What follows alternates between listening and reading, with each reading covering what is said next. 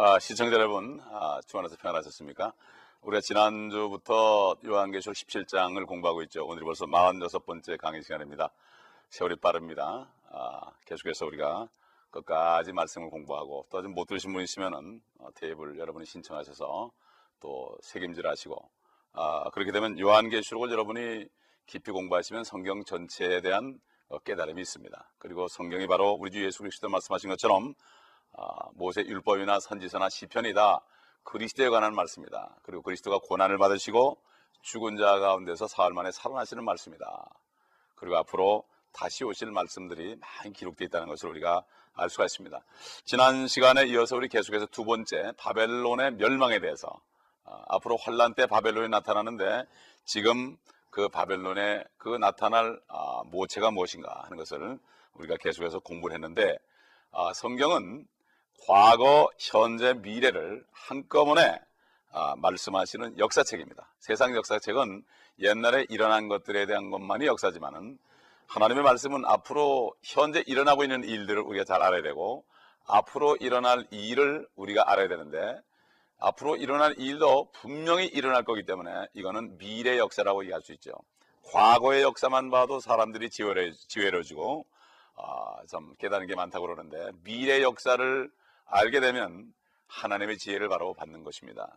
이것이 바로 하나님의 지혜입니다. 예, 수 그리스도의 영은 예언의 영이라고 그랬죠. 바로 성령이 안에 있는 사람들은 앞으로 될 일을 알 수가 있는데 바로 성령이 기록하신 하나님의 말씀을 아, 들음으로 알 수가 있습니다. 그래서 믿음은 들음에서 나고 들음은 하나님의 말씀이라고 그랬습니다. 그러므로 우리는 지혜로운 자가 되어야 됩니다.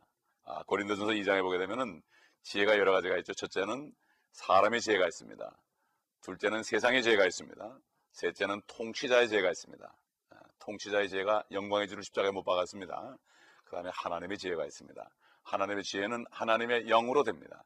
그래서 영이, 하나님의 영은 지혜의 영이요, 명철의 영이요, 지식과 능력의 영이요, 아, 그 다음에 아, 주의 영이요, 아, 그 다음에 하나님을 두려워하는 영이라고 그랬습니다. 일곱 영이라고 그랬습니다. 그렇기 때문에 이 하나님의 영을 받아야만 우리가 성경을 통해서 하신 말씀을 깨달을 수 있고 믿을 수가 있습니다.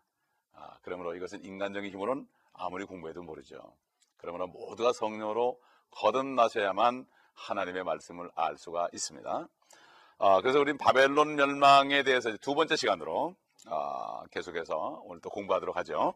아, 다 같이 우리 요한계시록 17장 10절과 11절 이 말씀을 한번 같이 읽어보도록 하겠습니다. 일곱 왕이 있는데 다섯은 패망하였으나 하나는 남아 있고 또 하나는 아직 오지 아니하였으나 그가 오면 잠시 동안 머물러야만 되리라. 전에는 있었으나 지금은 없는 그 짐승이 여덟 번째이지만 일곱 중에 속한 자라 그가 멸망으로 들어가리라. 결국 이 짐승이 사탄 용이죠. 그런데 아, 바로 이 사탄이 이제 사람으로 나타납니다. 마치 하나님이 어, 사람으로 나타날 때 바로 예수 그리스도의 모습으로 나타난 것처럼 사탄도 앞으로 어, 성육신 하는 것이 아니라 마육신 하는 거죠. 그렇게 되면은 그 사람이 바로 짐승으로 불립니다. 어, 그 사람을 소위 적그리스도라고 합니다.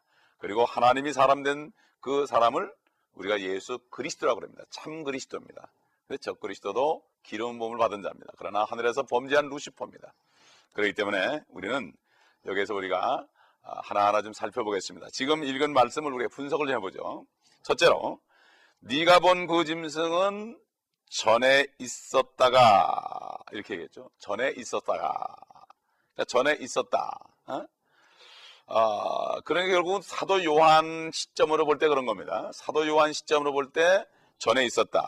그래서 우리 요한계시록 13장 18절에 우리가 보게 되면은 여기 깨달은 말씀이 있는데 지혜가 여기 있으니 지각이 있는 자는 그 짐승의 숫자를 헤아려 보라.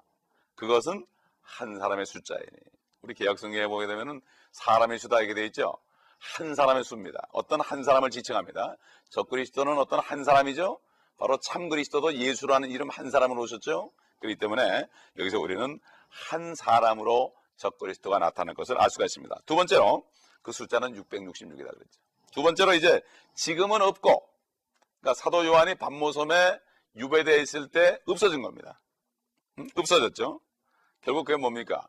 결국은 그, 아, 그 사람은 이 지상에서 사라졌습니다. 잠깐 동안. 그래서 예수님께서 그는 자기 거처로 갔다 그랬습니다.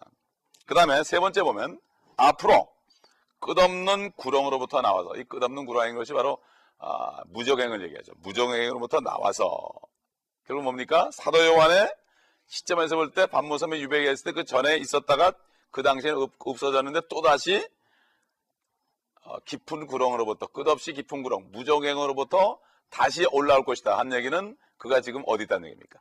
무적행성에 있다는 얘기죠. 예. 이거 성경은 아주 뭐 간단하죠. 다시 돌아옵니다. 그는 예수 그리스도가 다시 돌아오듯이 재림하시듯이 하늘에서 오듯이 그는 땅 속으로부터 깊은 구렁 무적행 속으로부터 올라와서 멸망할 것이라고 성경은 말씀합니다.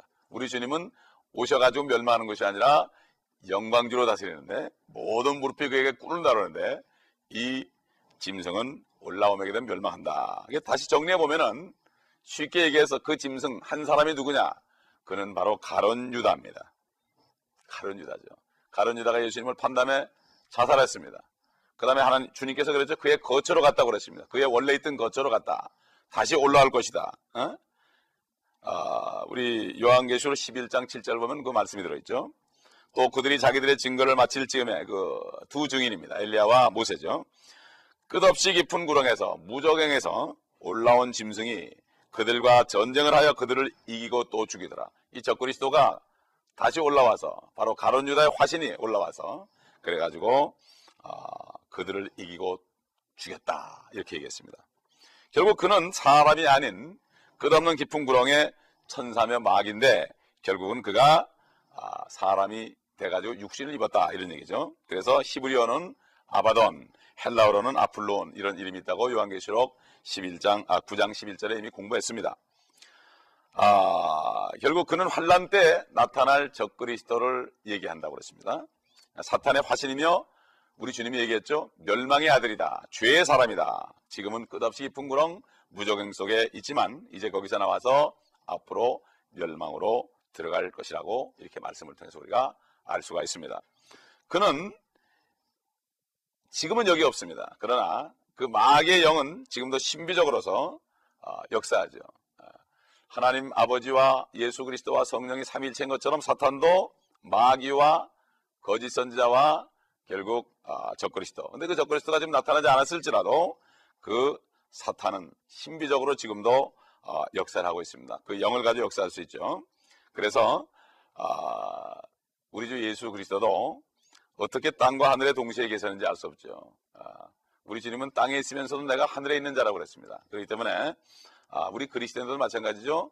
우리가 지금 땅에 있지만은 그리스도의 영이 안에 있는 사람은 이미 하늘 보좌에 앉히셨다고 그랬습니다. 함께 일으키사 그리스도와 함께 일으키사 하늘 보좌 아버지 하나님의 보좌 오른편에 우편에 앉히셨으니 그리스도와 함께 앉히셨으니 그랬죠. 그리스도는 지금도 이 땅에 우리 안에 계시고 우리와 함께 계시고 또 우리의 영은 거듭난 성도들의 영은 하늘에 올라가 있기 때문에 하늘과 땅을 두루 다닐 수가 있습니다. 영적으로. 이런 사람들은 땅에서 절대로 낙심하지 않고 하늘의 소망을 가지고 아, 살 수 있는 것입니다. 그래서 우리 주님이 그랬죠. 아, 요한복음 아, 15장 마지막 절, 마지막 절 보면은 너희가 세상에서 환란을 당할 것이지만 기운을 내라. 내가 세상을 이겼노라. 아, 이렇게 아, 얘기했습니다. 아, 그래서 아, 마찬가지로 아, 결국 이제 이 적그리스도가 이제 앞으로 이제 때가 되면은 아, 사람이 몸을 입고 아, 이 땅에 다시 옵니다. 아, 그리고 아, 현재 그가 깊은 구렁 속에 들어있지만은 그 마귀의 영은 아, 지금 여기에 있습니다. 이것이 바로 요한계시록 12장에 얘기하는 용입니다. 우리 한번 전에 있었다가 이런 말씀을 아, 살펴볼까요? 전에 있었다가 이 땅으로 전에 사람으로 있었다 이런 얘기죠. 아, 지금은 없고 아, 지금 없다는 얘기는 그 유다가 끝없는 깊은 구렁 무정소로 들어갔다. 자기 거처로 갔다는 얘기고 앞으로 나타날 이것은 바로 아, 지금도 사탄에게 역사하지만 앞으로 사람으로 나타날 것이다. 근데 그 짐승을 보고 이렇게 얘기한 거죠. 아, 그죠? 그리스도가 이제 모습을 조만간 나타낼 것입니다. 아, 곧 나타납니다. 그러나 사탄은 지금도 역사하고 있습니다. 세상신으로 역사하고 활동하고 있습니다. 어떻게 할수 있습니까? 여러분 신문에 보십시오. TV를 보십시오. 아, 여러 가지 아, 매스컴을 보게 되면 거기에 사탄의 역사를 알 수가 있고 아, 또 여러 가지 인터넷을 통해서 지금 그 사탄의 영들이 지금 많은 우리 젊은 아이들 자녀들의 마음을 사로잡고 어른들까지 사로잡고 특히 한국 보게 되면 인터넷 때문에 얼마나 많은 범죄가 일어납니까? TV 때문에 얼마나 많은 범죄가 일어납니까? 아니, 폭력 영화 때문에 얼마나 많은 범죄가 일어납니까? 이 모든 것이 바로 지금 그 속에서 마귀가 역사하는 것이고 이제 조만간 어떤 한 사람이 마귀의 몸을 입고 아, 마귀의 몸을 가지고 이 땅에 아, 나타날 때는 그때는 바로 환란으로 들어가는 때가 아, 될 것입니다. 여기 지혜 있는 생각이 여기 있다 아까 그랬죠? 지혜 있는 생각이 여기 있다. 이 말은 우리가 10, 아, 요한계시록 13장 8절에 한 사람의 수다 이렇게 얘기했죠. 헤아려 보라 이렇게 666이다 이렇게 얘기했습니다. 우리 그러면은 요한계시록 17장 10절 한번 보겠습니다. 아, 일곱 왕이 있는데 다섯은 패망하였으나 하나는 남아 있고 또 하나는 아직 오지 아니하였으나 그가 오면 잠시 동안 머물러야만 되리라. 이 일곱 왕에 대해서는 우리가 그 아, 요한계시록 12장에도 보면 있는데 일곱 머리를 가졌다 그랬죠. 일곱 머리에 왕관을 썼다 이렇게 얘기했습니다. 여기 보면 일곱 왕이 있다. 일곱 왕이 있는데 다섯은 패망하였다. 다섯은 패망하였다. 우리가 지난번에 배운 거 보면 일곱 왕은 바벨론 왕 니무롯, 이집트 왕 파라오, 아시려 왕 다리오, 그 다음에 바벨론 왕 느부갓네살, 페르시아 왕 어, 이 나오고 그리고 또 나옵니까 그리스 어, 알렉산더, 그 다음에 로마 시저 이렇게 일곱 왕이었는데 아, 사실 여기에 바벨론이 두 번 등장하죠. 니무롯과 아, 느부갓네살 두 번 등장하는데 이 두 바벨론을 하나로 보게 되면은 우리가 이렇게 나타나시죠. 첫째는 니무롯이 다스리는 패망한 바벨론. 두 번째로는 파라오가 다스리던 패망한 이집트 망했죠. 또 사네립이 다스리던 패망한 아시리아, 아시리아도 망했죠. 다리오가 다스리던 패망한 페르시아, 여기도 망했습니다. 알렉산더가 다스리던 그리스, 다섯, 이 다섯 나라가 다 패망했죠. 그러니까 이 얘기는 뭔가 하면은 사도 요한이 살아있을 때, 로마가 살아있을 때, 그때 그 전에 있던 다섯 나라는 이미 멸망하였다. 이렇게 우리가 쉽게 알 수가 있습니다. 하나는 남아있다는 얘기는 그 로마 황제인 가이사, 시자는 그대로 남아있다. 그런데 또 하나는 아직 오진 않았지만은 그가 올 것이다. 그런데 잠시 동안만 머무른다. 그 잠시 동안은 이제 7년 환란 중에서 후 3년 반에 이제 그의 마각을 드러내는 잠시 동안 1260일로 표현된 데도 있고 한때, 두 때, 반때로 표현된 데도 있고 환란 후 3년 반에 그가 적극적인 그 이제는 마귀의 형체를 드러내는 그러한 핍박을 하는 이러한 장면이 나오죠. 잠시 동안이죠. 그거 뭐 잠시 동안입니다. 아, 그래서 결국 가이사 이 시전은 요한이 이 말씀을 기록할 때 왕이며 요한은 이 글을 쓸 때 한 서기 90년경 그때 로마 황제 도미티안에게 박해당하고 반모섬으로 유배되어 있었던 때인 것입니다. 근데 아직 오지 않은 왕이 하나 있다. 그런데 그가 잠시 동안 머무르게 될 것이다.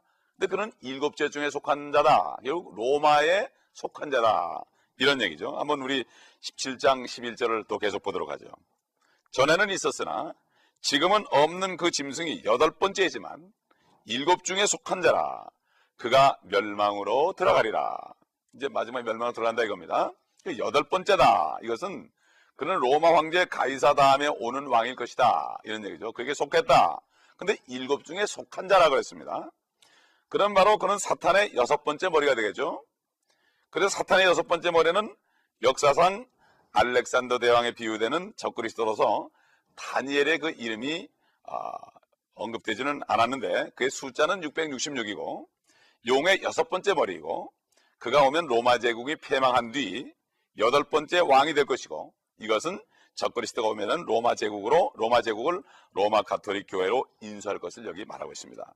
다니엘이 본 신상의 열 발가락이 로마 제국에서 자른 것처럼 여기 17장 12절에 열 왕은 적그리스도와 함께 로마 가톨릭 제국을 통치할 것입니다. 앞으로.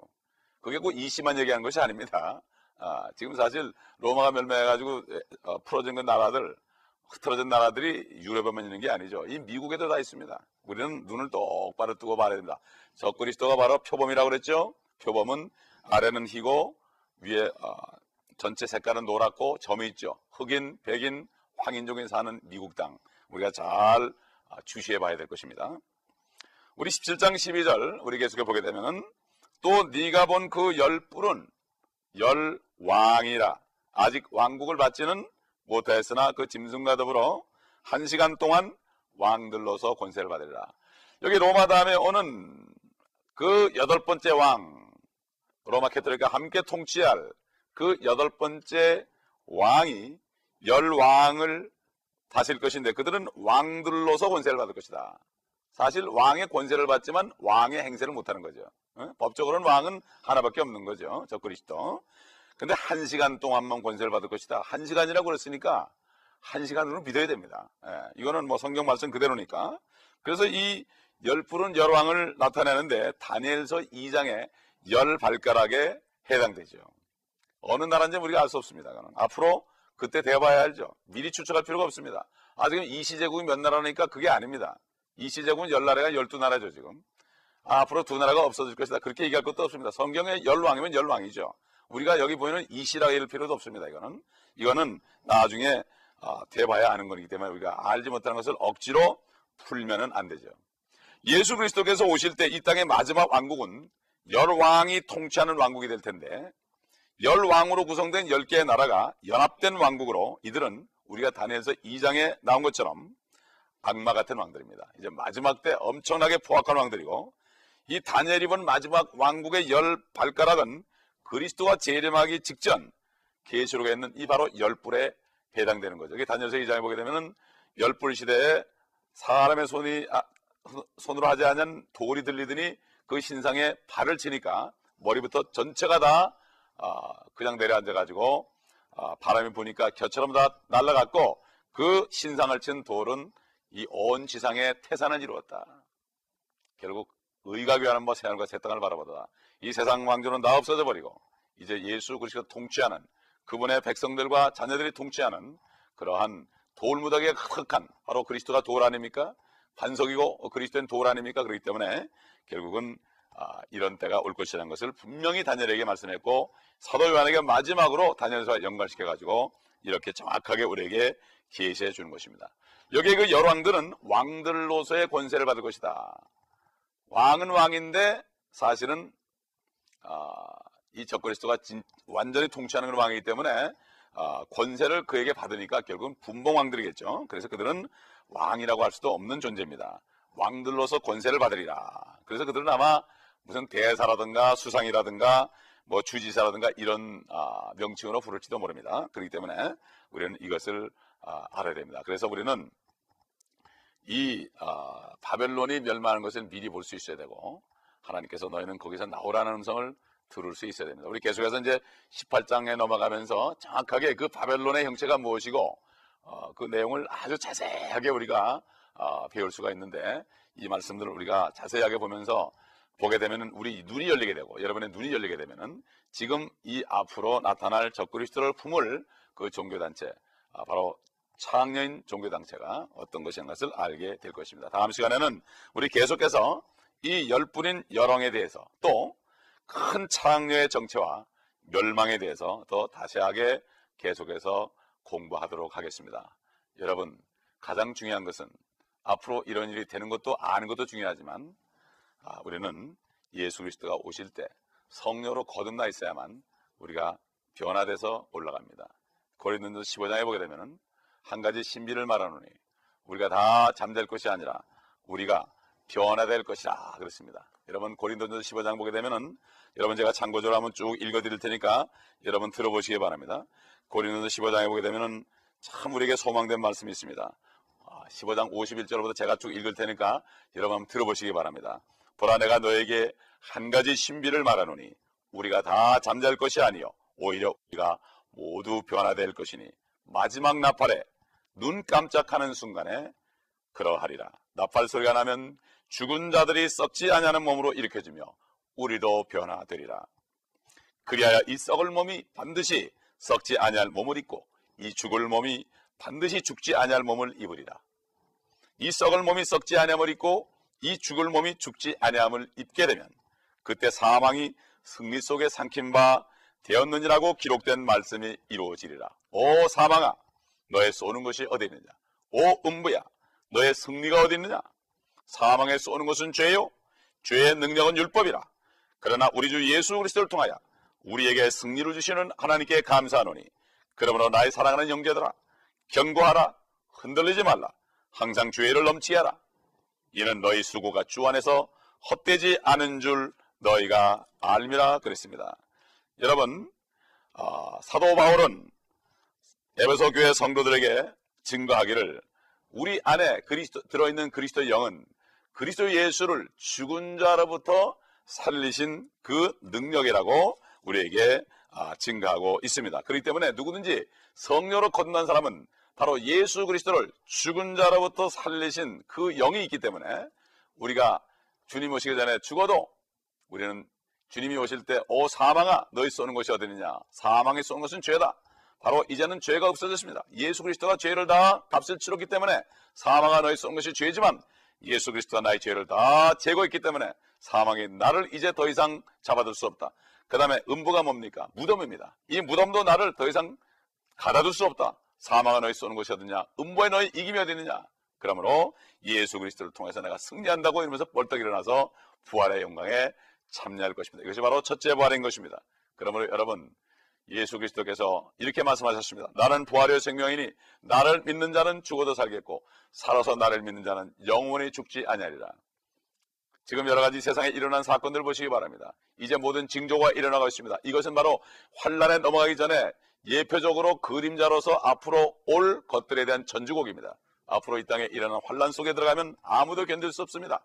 그렇기 때문에 우리는 지금이 바로 구원받을 때요 은혜의 날인 것입니다. 그러므로 이 환란을 이 공부하는 이 요한계시록을 보면서 그 처참한 적그리스도에 들어가지 말고 지금 바로 예수 그리스도를 영접하시기 바랍니다. 나는 죄인입니다. 나는 죄인이니까 내가 예수 그리스도를 영접하오니 나의 모든 죄를 용서하시고 그리고 나에게 성령으로 거듭나게 하셔서 이제 하나님의 자녀로 삼아 주옵소서. 이것밖에는 우리가 드릴 기도가 없습니다. 여러분 이러한 믿음과 이러한 은혜 가운데서 오늘도 마음을 돌이키시고 확신이 없는 사람은 오늘 여러분이 세상을 떠나신다면 분명히 천국에 가서 주님 만날 확신이 있습니까?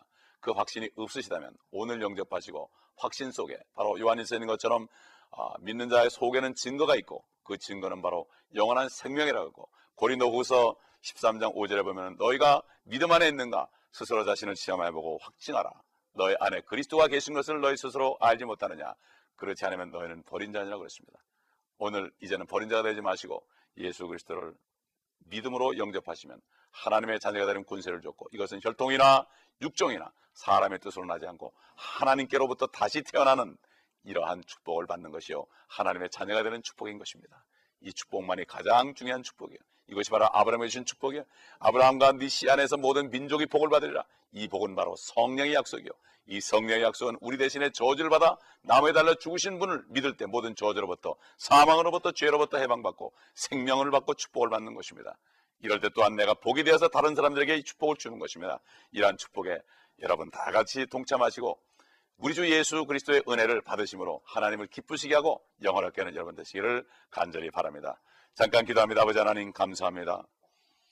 이 요한계시록 말씀을 볼 때는 처참하고 무서워 보이지만 그러나 이제 지금 오늘 구원받을 때 한 사람이라도 구원받기를 원하시며 모든 사람이 구원받고 진리의 지식에 이르기를 원하시는 하나님 이 시간에 주의 성령께서 역사하셔서 죄인임을 깨닫고 오늘 단 한 사람이라도 이 말씀을 듣고 구원받는 사람이 나올 때 하늘의 많은 전사들에게 기쁨이 된다 했사오니 이러한 기쁨을 아버지께 드리는 귀한 분들 될 수 있도록 오늘도 주님을 영접하고 구원받는 은혜가 있게 하여 주옵소서 주 예수 그리스도 이름으로 감사하며 기도합니다. 아멘